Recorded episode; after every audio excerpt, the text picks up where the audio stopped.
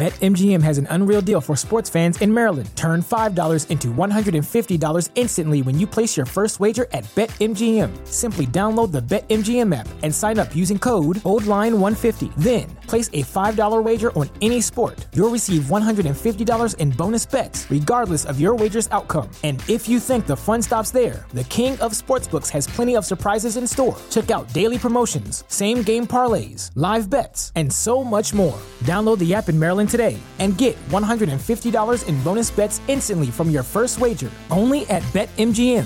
BetMGM and GameSense remind you to play responsibly. See BetMGM.com for terms. 21 plus only. Maryland only. New customer offer. Subject to eligibility requirements. Rewards are non withdrawable bonus bets that expire in seven days. From issuance, please play responsibly. For help, visit mdgamblinghelp.org or call 1 800 Gambler in partnership with MGM National Harbor. Promotional not available in Washington, D.C. At Parker, our purpose is simple. We want to make the world a better place by working more efficiently, by using more sustainable practices, by developing better technologies. We keep moving forward. With each new idea, innovation, and partnership, we're one step closer to fulfilling our purpose every single day. To find out more, visit parker.com/purpose. Parker, engineering your success. Okay, good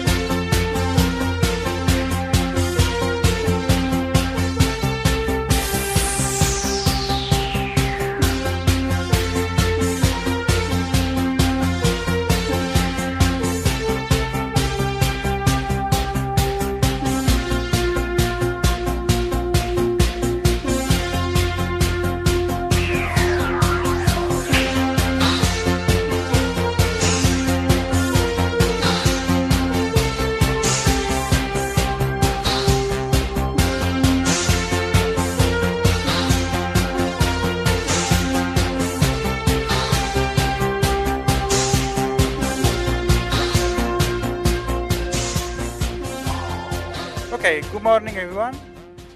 I'm glad to be here. Thank you for the invitation. I'm Gianni Giuffrida. I work for the IT department of the Vatican Apostolic Library. And today I will talk to you about our digitization project. Oh.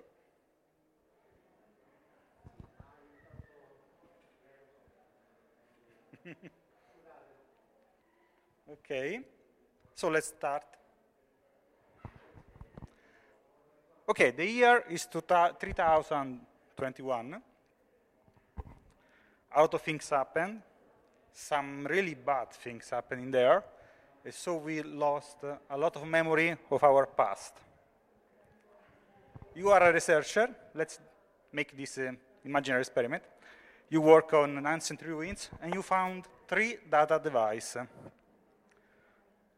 Let's make some simple assumption to move on uh, more, uh, with more speed. The assumptions are that you understand the concept of bit and byte, you understand the concept of file, and you know at least in part the ASCII encoding.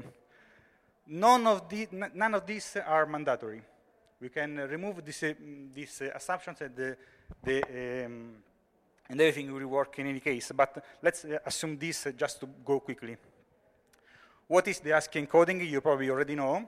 Anyway, the ASCII encoding is a way to go from a group of 8-bit or 1 byte to one character. It's one of the more oldest uh, encoding in informatics. Translation between bytes and something else. Okay, with just these three, these three simple assumptions, you start to uh, mine the device to find something. You, you are looking for, for some discovery. This is the first device. You can see here the hexadecimal code of your file. Essentially, this is the file naked, without any of structure, any software that can read the file. And you can see here the ASCII encoding, the only encoding that you know to try to understand what kind of file it is. And you can see if, the, if you don't have any information about the format of the file, you cannot tell many things. You can read the MM here, image A, and a little less. So you take these files, this device, you send to a decryption uh, laboratory, and you go on with the next device. The next device is not so much better. You cannot read more J, fifth here, but not, nothing more. So you cannot understand what this device contains, and you send to another laboratory. And finally, the third device, that of course is the device of the Vatican Apostolic Library. Here you can see a lot of things. You can see a lot of characters, and you can understand something. If you understand English, this is much clearer. If you don't understand English, you can notice a pattern, some number that repeat, and so on. So first of all, you can notice that you seem, seem to have blocks of length 80. So try to format this with a length of 80 columns, and that's what you obtain. These are here a uh, couple of key values. It's a sort of dictionary, it's, sort of, it's something that is telling you some value of some keys. And if you understand English, you can see that uh, there are pixel length of data axis. You can quickly understand that this is an image, actually. If you don't know English, you can notice that there are numbers, and you can try to understand what this number represents. And you can read the Biblioteca Apostolica Vaticana that perhaps it tells you something, uh, at least I hope that. So you can see a lot of information here. But then uh, there is something else that it makes no sense in ASCII codification, so you stop. But let's see what you have. You point to the smaller file because it, it's easy to, uh, to, to analyze. So it's a little file, 43,000 bytes more or less you see that the first 2,880 bytes looks in ASCII codification. So you put this number apart. You can see that the last 320 bytes are all zeros, so they looks like some filling, uh, not something uh, that contains information. Then you stay with 40,000 bytes that you don't know what they contain. Perhaps you understand that this is an image, uh, and perhaps you notice that if you multiply an axis 1 per an axis 2, you obtain exactly the size. So, I will make it brief. Let's try to format the hexadecimal code with a length of column of 200, skipping the first bytes in ASCII. This is what we obtain. This is clearly an image. If you say it, the full image is this. This is just hexadecimal code, it's not an image. You can clearly understand that this is an image. You can now think about this key value, color map BW. Perhaps it's telling something you about the coloring of the image. B, BW could stand for black and white. You can try to make some attempts, but you can quickly obtain this. Is the logo of the Vatican Apostolic Library. So let's stop for a moment. With simple assumption, without any knowledge of the format, that actually the FITS file format. I will talk a bit about this in, in the next slides. You could understand that this is an image, you can open it, and now you can see what there is inside. Yes? No, not exactly, because if you decode this portion assigning black or white at the two um, hexadecimal value that we find here, you obtain this image. So it's not exactly ASCII art. Actually, you can recognize the figure because this is a simple image, just black white, just few pixels. But it will work also with more complex figure. You will see here, for example, you point to the second smaller files, and you can see a structure very similar to the, the, the other file, but there is something different in this value of column map. Now it's RGB, you probably don't understand what this means, but you notice that there are three copies of your images, apparently. So perhaps you make some attempts, perhaps someone tell you, well, RGB could be red, green, blue, actually was uh, quite used in the past as a codification of color. So you try to assign red, green, and blue value to these pixels, and now it's not just black and white. Red, green, blue value could, be, could have values that go from 0 to 255, so a gradation. And you obtain this. Of course, this works because this is an highly contrasted image. But, and you can see nicely in hexadecimal, but the principle is the same. Now you understand that uh, the, the image, the, the, this device contains a lot of images, that this image is in this format, when, and you have these three blocks, and you have to interpret this as a red, green, and blue signal. So you open all the other files, and what you find is uh, a lot of wonders. You find what it is uh, the digital corpus of the Vatican Apostolic Library, our dig digital images of our manuscript. You find a lot of treasures. So, let's start with the real talk. This was just a simple uh, joke that I make uh, with you. I hope you, you appreciated it. Now, I will talk about the library. So, an outline, what is the Vatican Apostolic Library, what we have, why, why it is important to preserve what we have in the library. I will talk about our digitization project, our digitization workflow, you will see how you, pro you process the manuscript, and finally, what we are doing with these images. Okay, what is the Vatican Library? The Vatican Library is uh, uh, essentially the library of the Pope, but it's open also to scholars that want to work there and study what we have. It's located in here. We are inside the Vatican City. This is, uh, you probably recognize St. Peter, St. Peter Square. It's in here, in the Cortile del Belvedere, it's called here. If you know the Vatican Museum, that is the uh, Vatican Museum. And the library is located in here, but we have also warehouse that go through there. It's quite a beautiful place. It's quite ancient. It was founded in the 15th centuries. There are a lot of arts and history in these buildings.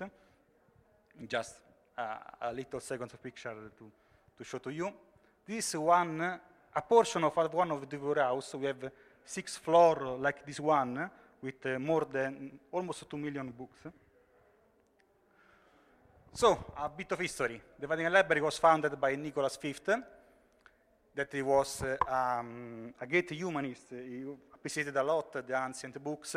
The, with the books that he acquired from, for himself, he created the first Vatican Library.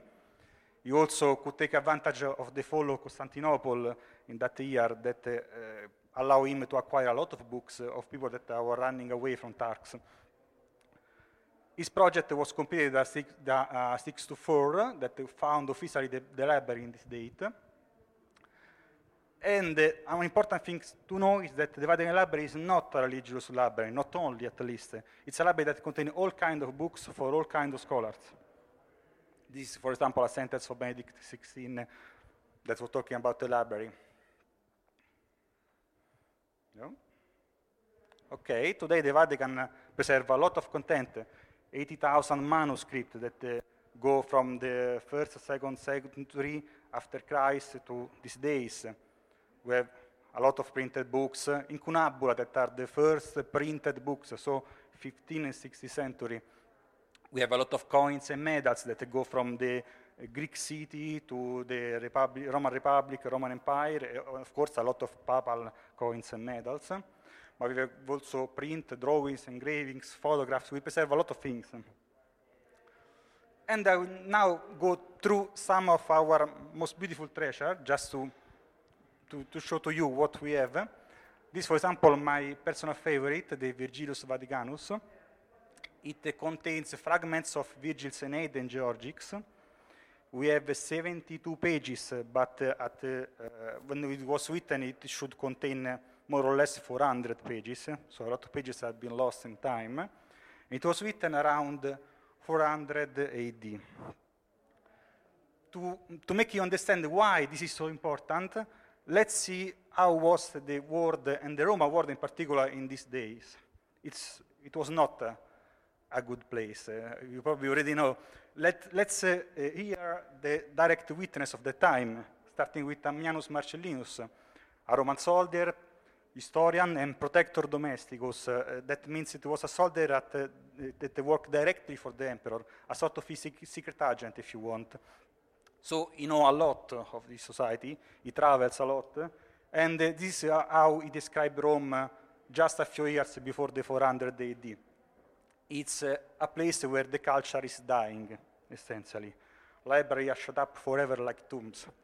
He's talking here about uh, probably private libraries, not public libraries.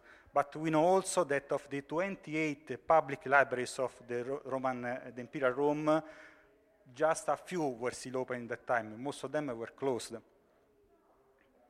Just a few years later, Saint Jerome, Latin priest, theologian, and historian, he, sent a lot of letters, and we have all the, the letters. And in 409, he described a tragic scenario in the Roman Empire. Rome has to fight within her own borders, not for glory, but for bare life. If Rome be lost, where shall we look for help? And then Rome is taken by the Goths and sacked, and uh, it's tragic. Uh, San Jerome is desperate. the city which had taken the whole world was itself taken. So it was, uh, there were diff- difficult times, very, very difficult times. And there were people, oh, like Quintus Aurelius Symmachus in that time, a Roman senator, orator, and man of letters, Quintus Symmachus, together with other pagan aristocrats, but also Christian ones, they were understanding that uh, the classical culture was falling. They, are, they started to lose pieces. They want to preserve that, to save what could be saved. Of course, they didn't understand that uh, the, the empire was falling but they understand that something was changing, it was dramatic. So they started to copy and preserve books. And the, the Vatican Latinus, the Virgilius Vaticanus that I showed to you, is one of the books that was produced by, Quinto, by Symmachus or by one of their, uh, their friends, their elite of aristocrats that was trying to save classical culture.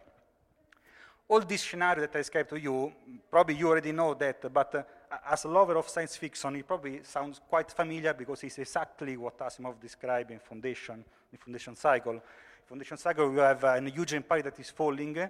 Few people understand that and try to save their legacy, their culture, their knowledge. And uh, I will mention here just three snapshots from the last Foundation trailer.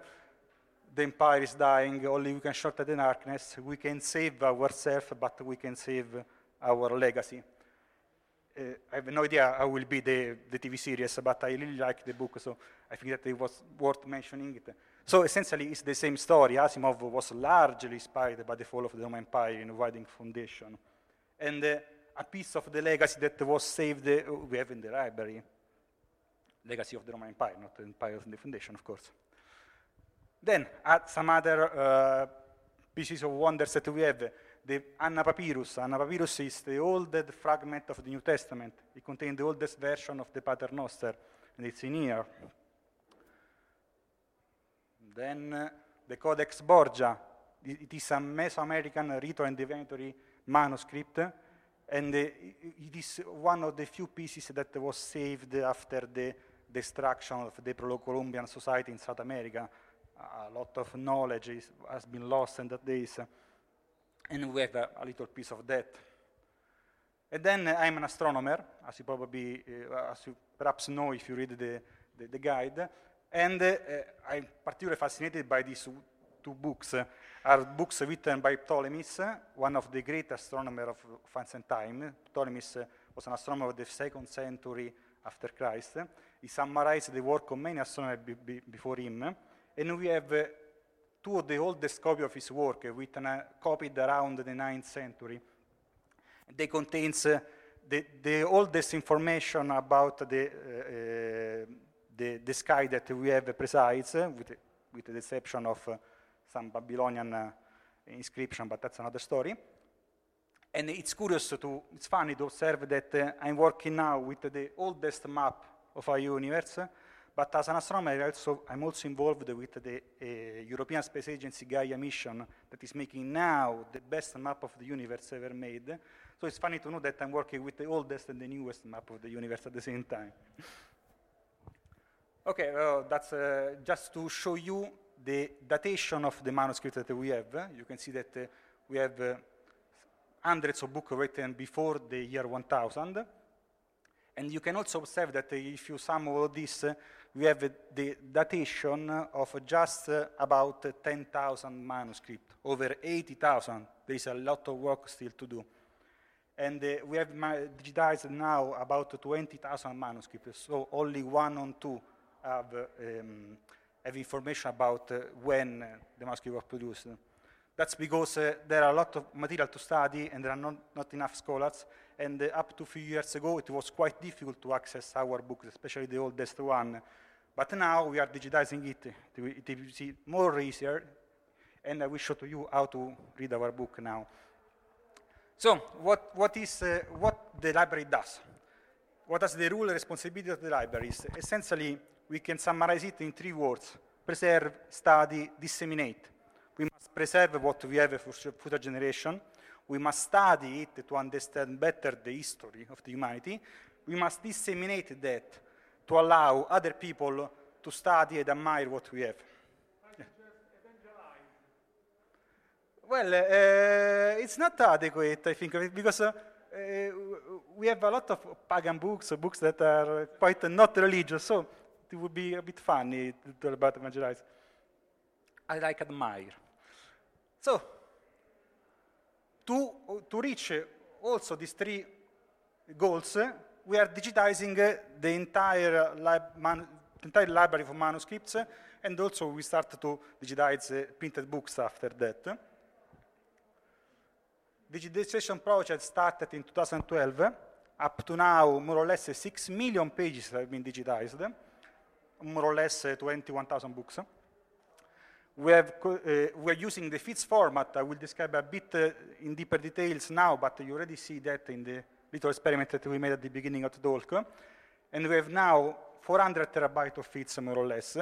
But the, our whole archive, including uh, TIFF file, auxiliary file, uh, counts uh, about 1.5 petabytes, so quite a large archive.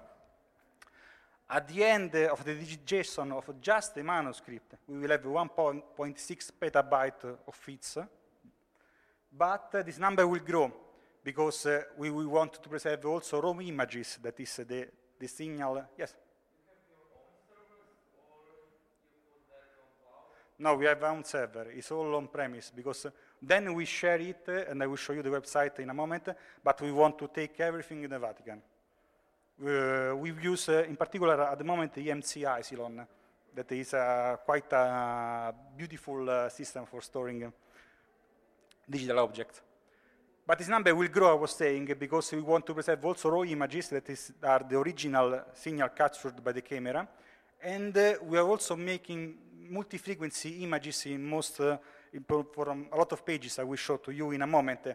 that means that for each page you don't take one picture, you take uh, 10, 20, or 30 pictures for one image with different information. So this number will certainly grow. Why we use the FITS format? I think that uh, you already know the answer from the little experiment that we make at the beginning. A FITS file is quite easy to read. Uh, um, a researcher in the future could easily understand how to read the file without any knowledge. But uh, let's go in some more details. The Library Congress uh, uh, detailed the seven factors that uh, a format should satisfy to be good for long-term data preservation, these seven. Most of them are quite obvious. There, there, has to be no patents, no technical protection, that obviously you want to preserve this, you don't want to have some technical protection mechanism that can obstaculate the reading of the file in the future. We don't want any external dependency, we want something that is already adopted. You don't want to build from scratch a new format that perhaps no one will use. The FITS format is widely used in astronomy. That's why, for wondering, uh, an astronomer like me is working for them, because uh, I have quite a knowledge with the format. I will concentrate a bit on these two, transparency and self-documentation, because, uh, my opinion, they are quite important. Self-documentation essentially is the ability that the file has to contain everything needed to open and use the file. You already saw that. With just the ASCII encoding, we had to send how to open the files. Going into some more details, a, FITS is composed, a basic FITS is composed by two components, header and data. Header is the part in ASCII. So you have a block of 2,880 bytes. If you remember, we already met this number, just analyzing the file. Each block contains 36 couple of key and value that describe the file and uh, give you instruction on how to open the file.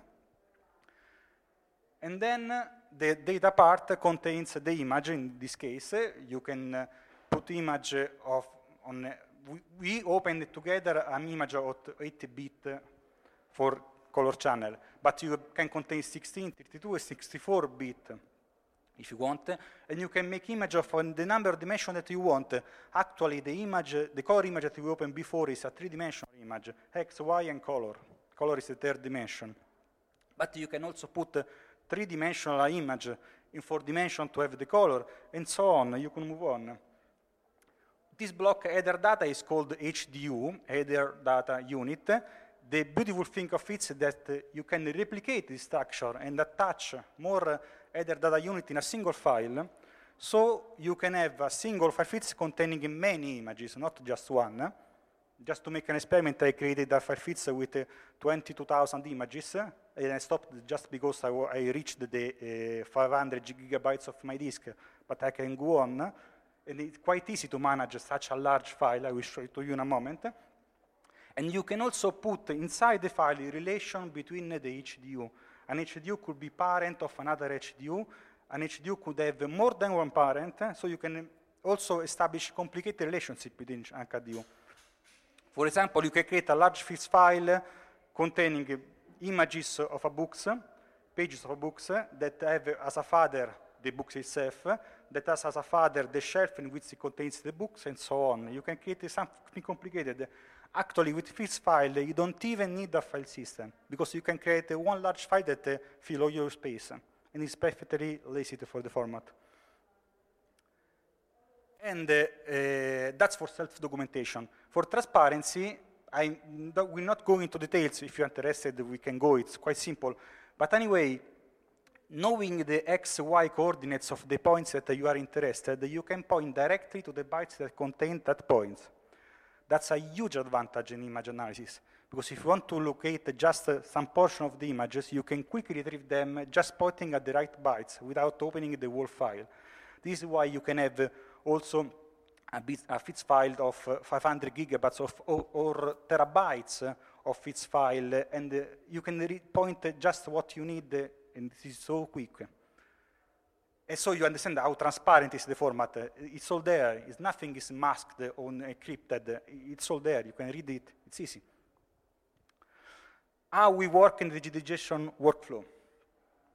So the books, the ancient books, are preserved in a bunker underground. It's a direct underground the libraries. It's a bunker very resistant, and the temperature and humidity are fixed at optimal point to preserve the books, and we try to put the books out of this bunker as less time as possible. When you want to digitize a book, the book go out, go in the con conservation workshop, that is a laboratory where the books are analyzed and see if they are in good shape. The conservation workshop, workshop must say if the book can be digitized or not because if it's, if it's too fragile, it must be restored because before digitization. If it's okay, you can send to the scanner, and you can also tell, this book is too fragile, don't Don't open 180 degrees, so open 130, for example, because if you open too much, you could ruin it. So with this uh, uh, specification, you go to the scanner, the scanner acquires the images, the images is, checked by a human being, the first tutor is called, that uh, see if the image is good enough to change page. But not only, he waits for the approval of another human being in a different room that see immediately the images, the image, and tell, okay, that's good enough, change page. And only then you change the page. You want to touch as little as possible the manuscript. Then at the end of the process, and then the, the acquisition of a single book, there is a third person, a super tutor, that a, a different person, of, not uh, one of the other two, that check all the images of the book and tell, okay, the, the, the JSON is good enough, take the book, put back in the conservation workshop, that they will see if the book has been damaged during the process, and they will restore the books, and they put back in the bunker. Then, after this first validation by human beings, the files are validated by machine. We have uh, protocols for validate the TIFF file obtained by the scanner, and if a file uh, is validated, then it's converted in FITS, that is our long-term data preservation plat, um, format, and then put in the two different uh, locations, physically separated. And so, yes, we do backup. I don't know if you remember this episode of, of Star Trek The Original Series. That's Memory Alpha, a planet that is a big library of the Federation. Enterprise go there in the episode 18 of the third season of the original series. And, uh, well, a lot of things happen. I won't tell you the whole episode, but uh, what's uh, funny to see that uh, Spock realizes that the memory, car, memory core is burned out, so everything is lost. Then we realized that the Federation of Planets uh, uh, use an entire planet to make a huge library and do not make backups.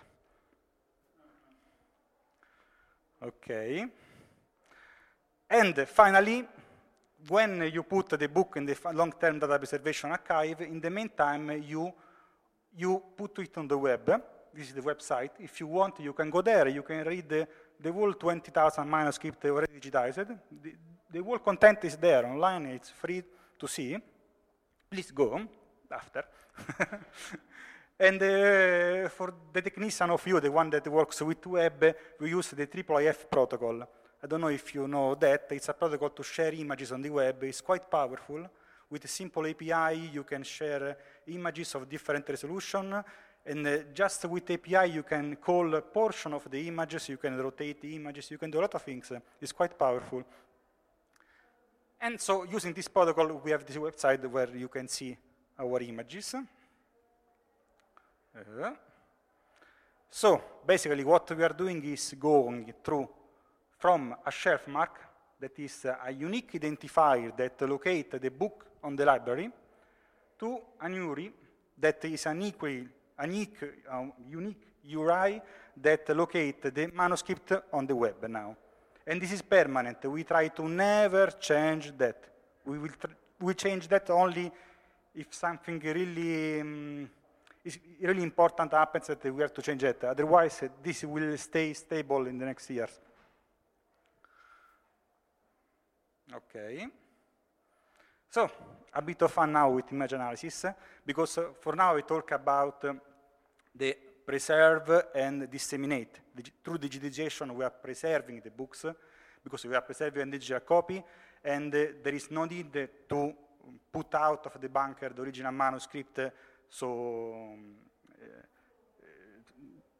uh, and so basically you are preserving also the original book because you keep it in the bunker. But let's uh, see the study part. What you are doing with this digital analysis, I will show to you that the digitization of the library is uh, um, can uh, enabling us to make some very, very peculiar research. I will talk to you about two arguments, the analysis of palimpsests and the quantitative codicology. Just a few words, uh, don't worry. What is a palimpsest? A palimpsest is not the one of the television. A palimpsest is a parchment that has been deleted and rewritten. Why that? First of all, what is a parchment? A parchment is the skin of an animal, essentially. They, in, uh, in, the late Roman Empire and during the medieval ages, they used the skin of cow, goats, uh, sheep to obtain the parchment that they used to write books. So it was quite expensive. To produce one book, so you have to kill many animals. It was quite expensive, and they tried to uh, use as better as possible the parchment. If you have old books uh, that you don't read anymore, you don't need anymore, you can try to wash away the ink and rewrite with the new books that you find more interesting. The point is that uh, what is interesting change in time. So a lot of knowledge of the past, a lot of books has been lost because the parchment has been deleted and rewritten. And you can see that there is something down there because it's not completely deleted, but it's quite difficult to read. in some cases, in, especially in 19th century, people tried to apply chemical compound to the manuscript to delete the upper text and enhance the lower text. This works. For example, uh, Angelo Mai in the Vatican Library recovered the whole the Republic of Cicero in this way. But in some, in some cases, uh, it had tragic results. For example, these pages became completely black. You can see almost anything in here. And also illuminating in ultraviolet, you can see practically uh, anything. And why this is important? Why it is so important, this page? What should contain the palimpsest below? Should contain a text of Polybius. Polybius write history books in the second century before Christ. And uh, what is particularly interesting is that Polybius was a direct witness of the Third Punic War, the war in which Carthago was destroyed. And so it's important to recover what he was writing because he was a direct witness of the events. And we know from uh, later author that in this page it should be one of these two episodes that we don't have in original, but just a, a re-narration of later author. The first piece we miss is Scipio that uh, with Polybius observe the ruins of Carthago and cries thinking, thinking about how tragic it is that uh, a city so big and so powerful fall and now there are just ruins and cry uh, thinking about the, the same destiny that could, um, could come for Rome in the future. The second episode that we don't, we, it could be in this page is the death of the wife of Asdrubal. Asdrubal was the general that was defending Carthago. He surrendered himself to Romans. The wife was so shamed by this movement of the husband that killed herself with the two children in the fire of the city. So, what to, can you do with a digital image of this uh, page? You can try to illuminate the page with lamps of different wavelength and you will obtain for each wavelength some little details in some little portion of the pages. Then you com can combine everything with what is called the principal component analysis. And finally, uh, I don't know if you can see, but it's quite readable now. You can obtain something that became readable from a page that, the page that looks completely dark in the original image. So this is the work of a colleague of mine, Andras Nemet, an expert on Greek palimpsest, and now you can read the portion. He's still working on it. It will be published in a few months, I think. But uh, in, in a few months, you can go to your favorite bookshop, buy the histories of Polybius, and you will have a new page after centuries that that page was lost. It is, it's a drop on the ocean of knowledge that humanity has lost in the past, but again, it's a, it's a drop more.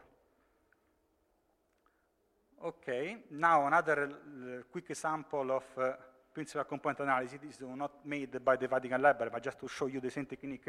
You can see a text black that is the upper text, and you can see that there is something below, a red text that is quite difficult to read. Again, with uh, multi-wavelength analysis of the page and principal component, now the, you can see that the, the, red that the text that was red and difficult to read before is now black. And it's, for an expert, it's quite easy to read now. You can recover its content. So in this way, we are recovering a lot of knowledge that was lost in the past. Okay, last argument, and then uh, I will uh, free you, don't worry. I really fascinating that by codicology. Codicology is the study of a book as an object, as an archaeological object. Idea is you study a book like you study the, the Colosseum or, uh, or, some ancient ruin. So you study its um, material aspect of the book. And uh, quantitative codicology in particular analyze the single page and extract a series of numbers from the page. The number are the uh, space uh, of the written part, the space of the victorious pass, the size of the page, the number of text columns, text lines, the ratio between full and empty space, the parchment in colors. Why this is important?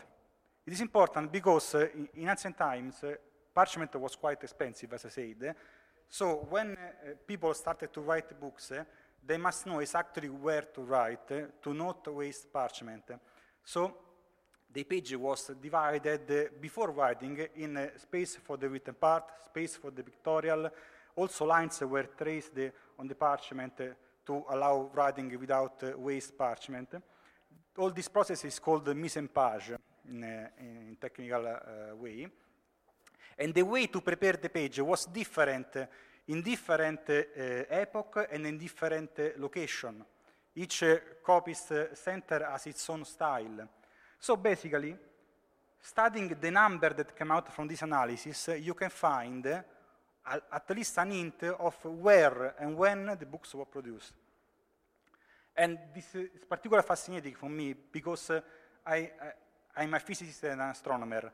I love books, I love history, but I'm not an expert. It's not my job to study books in the normal way that is uh, uh, see at the material and, and other things.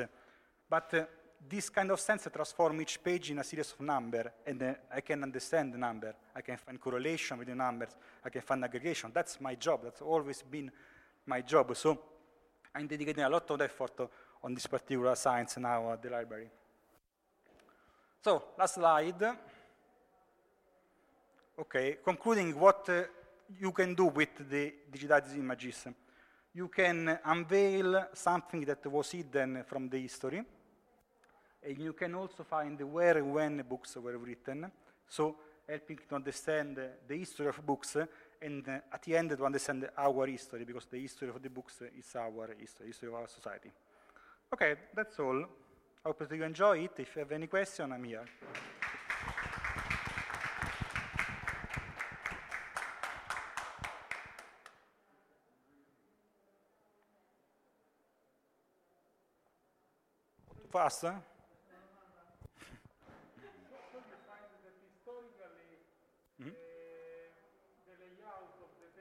Yes.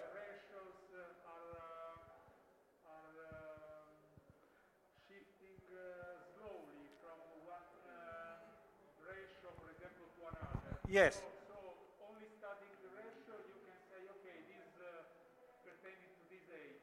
You can have an hint at least. Perhaps it is not enough to delimitate uh, the books to a certain period, but it's an hint that combining with other hints can tell you definitely where and when the book was written. Yes.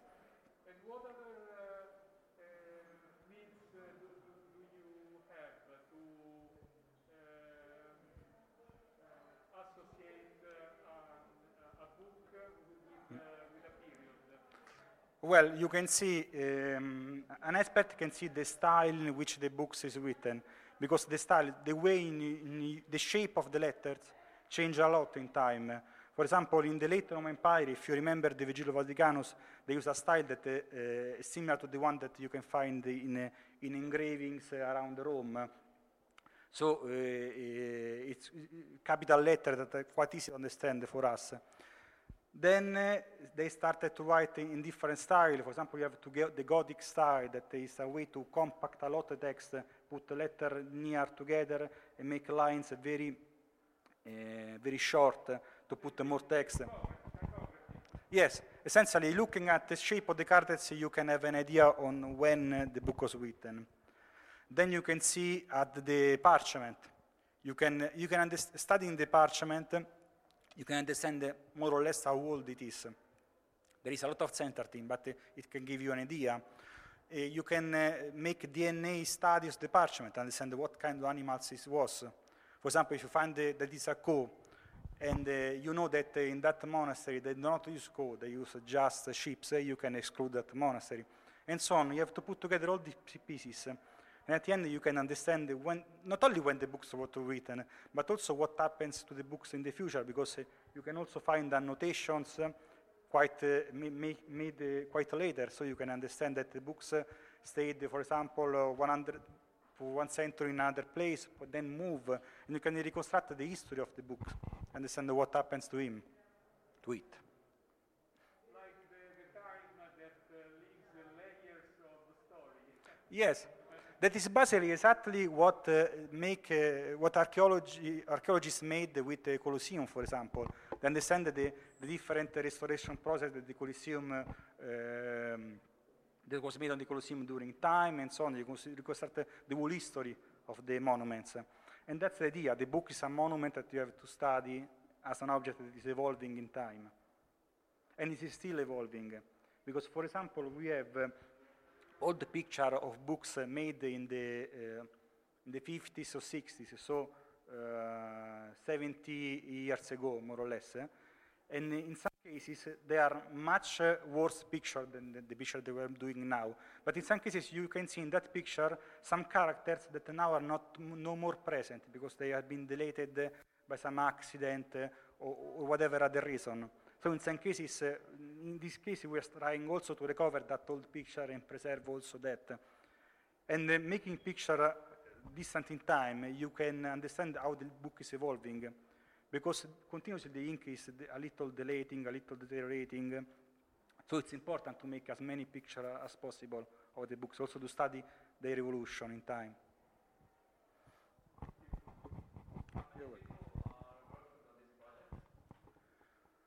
Oh, well, that's a good question. Uh, the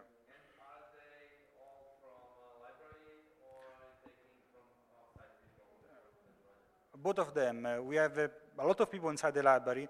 I would say it's difficult to count a number because in, in, in many aspects, uh, almost uh, each uh, uh, worker of the Library is involved in one aspect or another. And uh, there are about uh, 120 workers on the Vatican Library. But we have also collaboration with several um, realities. For example, uh, Seret and Bibionova collaborate with us and give us personnel to scan the books, to check the quality of the images and so on. So a lot of people are involved. I would say at least 100. Consider that uh, more or less, uh, considering the cost of the people, the cost of the scanner, uh, the cost of restoration, and so on, the scan one page has a cost of about one, one euro. So six million pages uh, has costed more or less six million euros. That's the idea. Putting all together, of course.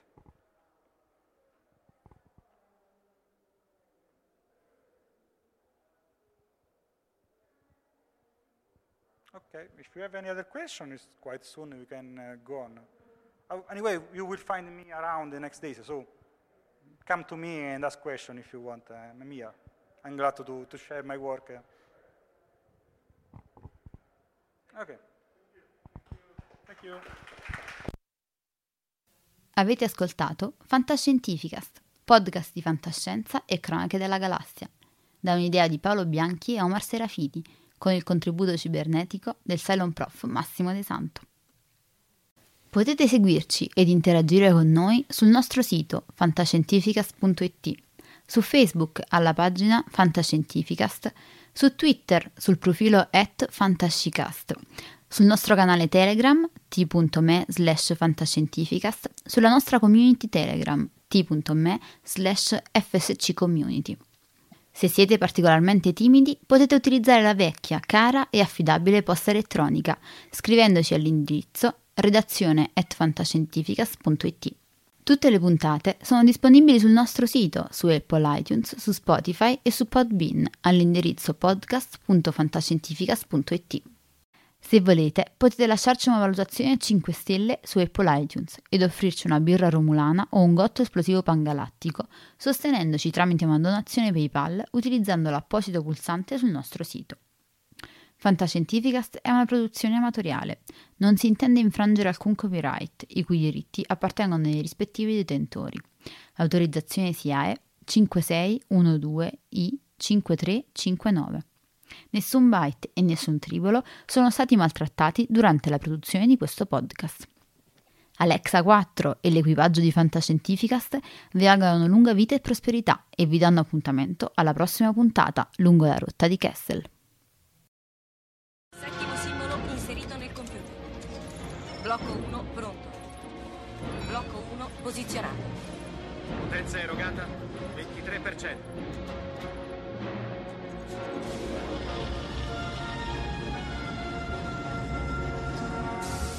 Così, Blocco 2 è pronto. attivato. Blocco 2 posizionato. Siamo al 35%. Arme rosse, evacuare l'area intorno allo Stargate. Liberata l'area, torniamo da voi, chiudo le porta. Andiamo, sbrigatevi! C'era quello sotto la grande pietra. Sì. Mio padre lo trovò nel 1928. È fatto di un minerale che non si trova sulla Terra. Blocco 5 posizionato. 75%. Blocco 6 pronto. Blocco 6 posizionato. Non eravamo mai riusciti ad andare oltre nella sequenza.